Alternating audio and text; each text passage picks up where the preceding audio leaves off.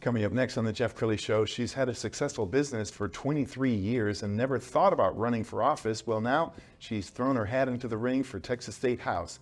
You'll meet Aimee Ramsey next.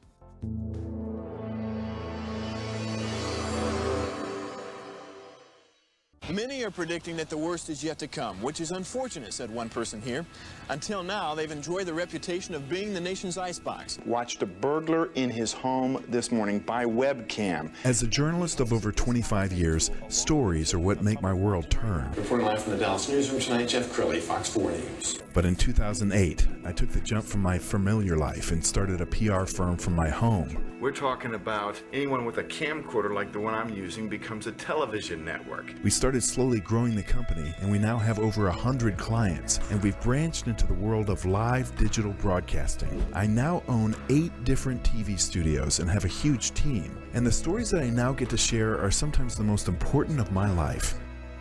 Life has a funny way of coming around full circle. This is The Jeff Crilley Show. Well, one of the things that has happened in the last few years is you don't need to have any political experience at all to get elected.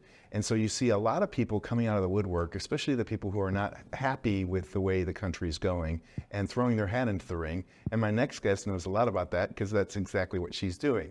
Aimee Ramsey is in the studio. She's running for Texas State House District 114. Thanks for coming on the show. Thank you. Thank you for having me. Yeah. Well, I want the audience to know a little bit about you. Uh, you've had a successful limo business for some 23 years. Yes, sir. All right. Tell us more about that. Uh, limo and party bus rental service here in Dallas, Texas. Uh, raised my children on that business and um, get pretty good reviews on it. You know, uh, job creator, team developer and uh, you know those skills problem solving it is a 24-7 business. So uh, i have been known to solve a few problems here and there. Sure. And you, you were very content running the business uh, still running the business but then something happened. Uh, why did you decide to run for texas state house? Well honestly uh, nobody else was. I was looking into my cam- can- candidates and who was running for me or for me to vote for and there wasn't anyone running. You know, we, we say our vote matters, get out the vote, send everybody the polls, but when we get to the polls, there's no one to vote for. And 76% of the Dallas County races are, are unopposed uh, this actually up and coming election. So people just win by default. And it's the same people that represent us, that have represented us, and will continue to represent us if we don't start standing up and speaking for ourselves and making the difference uh, you know, and you know, it's the definition of insanity. Continue to do the same thing over and over again and expect a different result. These people have been running Dallas, they've been running Texas, and it's time for a change. So I thought it was time for me to stand up, and I urge everyone else to as well. Outstanding. We're going to put your website up, and as we scroll down the website, I want to talk about some of the issues that you're most passionate about. You and I were talking before the show about um, immigration and the disaster at the border. So, is that one of the reasons why you're running? Absolutely. The border is creating a bigger issue than just the safety of the people coming over and the safety of the people here. It, it is all about safety and security, but it is also it, it's affecting our economy. It's affecting our homeless. It's affecting our crime rate. It's affecting just you know even the small town securities when we pull our state troopers off of their post to send them to the border, there's no one manning their post. So even small towns are really hurting because of the border. So the border is a very big issue. And it seems like every day there's another kind of change. Uh, uh, the courts are ruling this, and suddenly, you know, you can you can cut the razor wire, or you can't cut the razor wire. And it feels like um, Governor Abbott has his hands full with, you know, fighting Washington, fighting some of the the liberal mayors around the country who are now screaming foul. Uh, do you uh, you uh, applaud the job that Governor Abbott's doing?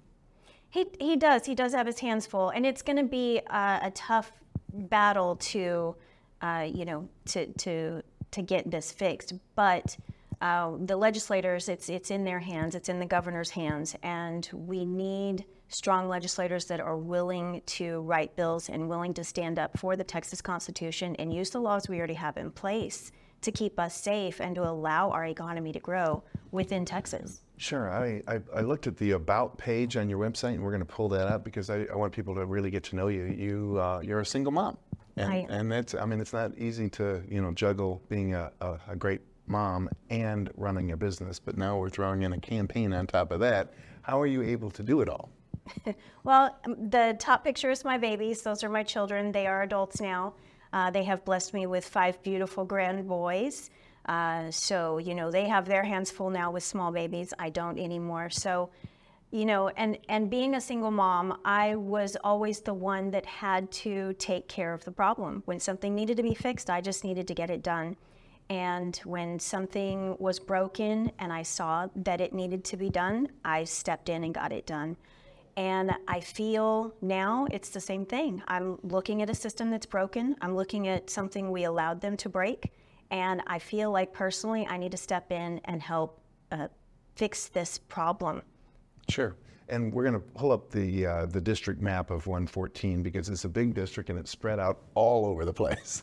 And one of the things that you and I were talking about before the show is that this this district was carved out by Republicans to be a, a Democratic district. That's why nobody was running until you announced. Um, it's it's an uphill battle for you, isn't it? Absolutely, yes. But I believe that Americans, us, we the people, not politicians, us, the people who have to live these lives every day, I feel like we have a lot more in common than just an R or a D behind our name. And I think that if we stand strong and we stand together, I think that we can actually send somebody to Austin to represent us, the people. And I'm willing to put my name in that hat to do that for all of us.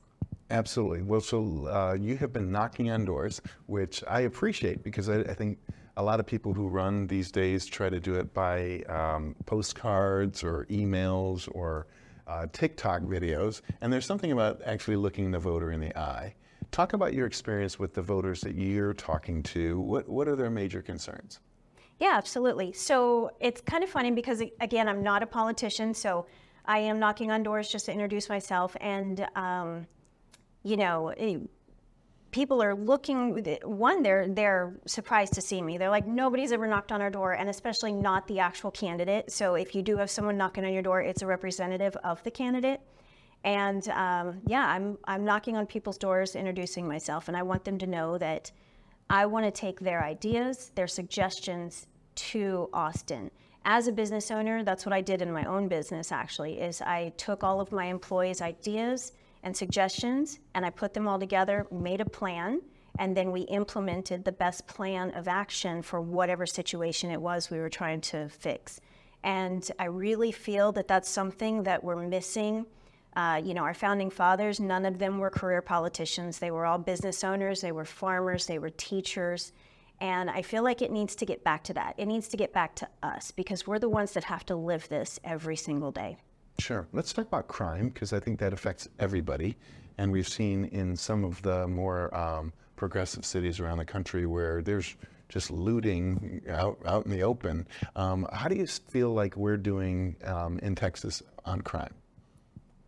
I, it's it's not a feeling. You can look around. You can walk around the streets of downtown Dallas. Downtown Dallas is in my district, and you can see that there's something going on. And you can look at the numbers. The statistics don't lie. The murder rate is up in in Dallas, and uh, you know you can't have low crime rates when your murder rate is up higher than anyone else. Uh, something Dallas did is they created a community court and this court handled a lot of these small crimes, the homeless crimes, the stealing to survive crimes. And that is where our catch and release system is currently taking place. So a lot of these uh, small crimes are being let out, but some of them aren't so so petty. Uh, actually, I do know of one instance where someone was actually stabbed and hospitalized, and that person was let back out on the streets, uh, homeless. So, you know, some of these crimes are being overlooked and they should not be. And so it's it's just it's causing a huge issue on our streets, homelessness and crime, the drug usage, all of it together. It's just uh, the mental issue, uh, mental illness with the homeless and the drugs and the crime. Uh, I believe it's a really huge problem that we need to get a grasp on. Absolutely. Um, tell everybody how they can get involved. We're going to show the website in a minute, but I, I clearly you probably need donations. Do you need volunteers? Do you need help?